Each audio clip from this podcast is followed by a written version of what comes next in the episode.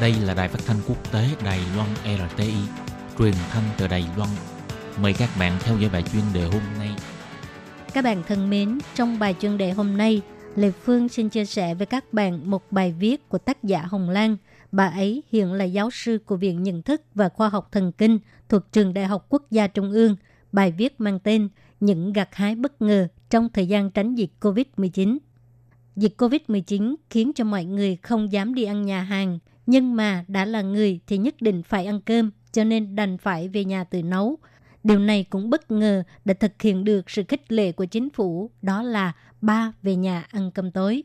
Nhưng dù sao thì con người cũng cần phải có bạn bè, nhất là nói chuyện là cách tốt nhất để kích hoạt não. Rất nhiều thí nghiệm hình ảnh não phát hiện khi con người nói chuyện, lưu lượng máu ở nhiều nơi trên não bộ tăng lên rất nhiều, không những phải biết trước mình muốn nói gì, mà lưỡi và môi là bộ phận chịu trách nhiệm phát âm phải phối hợp để tạo ra giọng nói. Có rất nhiều viện dưỡng lão ở Mỹ đều khích lệ người cao tuổi nói chuyện hoặc là hát để kích thích não bộ, ngăn ngừa bệnh Alzheimer. Vì vậy, trong thời gian diễn ra dịch bệnh, tuy chúng ta không thể đi ăn cơm ở ngoài, nhưng vài người bạn vẫn có thể mỗi người tự nấu một món, thay phiên nhau đến nhà tụ tập ăn cơm, duy trì tình bạn. Trong hơn 2 tháng ở nhà tránh dịch, tôi phát hiện mối quan hệ của nhiều cặp vợ chồng và con cái đều được cải thiện vì trước đó mọi người đều bận, không có thời gian để trò chuyện, trao đổi với nhau. Bây giờ trường học dời lui ngày khai giảng, người lớn lại không thể trở lại Trung Quốc làm việc, rạp chiếu phim là không gian kính, không dám đi xem, cả một thời gian dài ở bên cạnh nhau. Trước đó, những câu thường được nghe thấy là anh không biết em mỗi ngày đều làm gì. Và bây giờ thì biết rồi, thực ra trực tiếp đối diện nói chuyện với nhau là sự trao đổi tốt nhất, cho dù là gây gỗ cũng tốt hơn là chiến tranh lạnh. Còn trẻ con thì sao? Tụi nó cũng biết làm việc nhà rồi. Trước giờ đa phần tuổi trẻ chỉ biết học hành, không để ý đến chuyện khác. Muốn ăn thì mở miệng, muốn mặc thì ngã tay xin. Nhưng bây giờ kỳ nghỉ lạnh rất là dài, hàng ngày không có việc gì làm. Người lớn cũng bắt đầu dạy con cái nấu cơm, giặt quần áo, quét dọn nhà cửa, vân vân.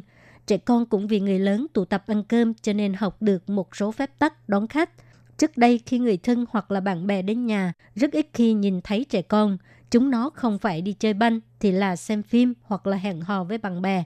Bây giờ nơi công cộng không được đi, lại không phải đến trường hoặc đi học thêm cho nên không thể trốn được, đành phải rời khỏi phòng của mình để chào hỏi người thân hoặc là bạn bè của cha mẹ. Một vài thói quen xấu trong sinh hoạt như là lấy dĩa có món ăn mình thích đặt ngay trước mặt hoặc là gấp hết vào chén của mình. Rồi khi người lớn chưa ngồi xuống thì trẻ con đã ngồi xuống và gấp đồ ăn rồi. Bây giờ tình hình này không còn nữa người lớn còn chỉ dạy cho con cái. Thứ tự mời khách ngồi vào bàn rất là quan trọng. Nhất định phải mời trước người lớn tuổi. Nếu làm sai sẽ làm phật lòng người khác. Và tất nhiên, người được hưởng lợi nhiều nhất đó là bản thân tôi. Giáo sư Cao Hy Quân có câu dĩ đọc chỉ đọc. Từ đọc ở trước là cố ý đổi thành từ à, đọc sách. Bây giờ cuối cùng đã có thời gian để đọc những cuốn sách mà trước đây không có thời gian để đọc. Trong cuốn sách U Mộng Ảnh của nhà văn Trương Trào nói rằng – đọc kinh nghi đông, kỳ thần chuyên giả, đọc sử nghi hạ, kỳ thời cựu giả, đọc chư tự nghi thu, kỳ trí biệt giả, đọc chư tập nghi sâu, kỳ cơ xứng giả. Bình thường bần biểu không có thời gian để ngẫm nghĩ, tại sao đọc sách lại cần phải phân xuân hạ thu đông? Lần này tình hình dịch bệnh diễn ra trong mùa đông, quả nhiên phát hiện mùa đông lạnh con người không muốn đứng dậy đi lui đi tới, cho nên kỳ thần chuyên giả. Ông Trương Trào nói rằng Tùng hà Thính Cầm, Nguyệt hà Thính Tiêu, Dạng Biên Thính Bộc Bố, Sơn Trung Thính Phạm Bái, Giác Nhĩ Trung Biệt Hữu bất đồng.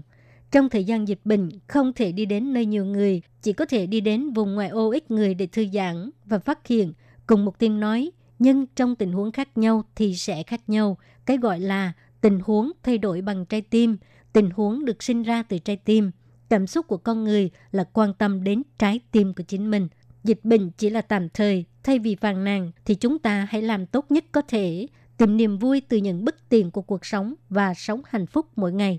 Các bạn thân mến, bài viết vừa rồi là của giáo sư Hồng Lan đã chia sẻ về những ngày uh, sau Tết vẫn được tiếp tục nghỉ ở nhà tại vì dịch bệnh COVID-19. Thì bây giờ Lê Phương xin chia sẻ cho mọi người và hy vọng trong bài viết của giáo sư này các bạn có thể rút ra những điều bổ ích cho bản thân mình nhé. Và các bạn thân mến, bài chuyên đề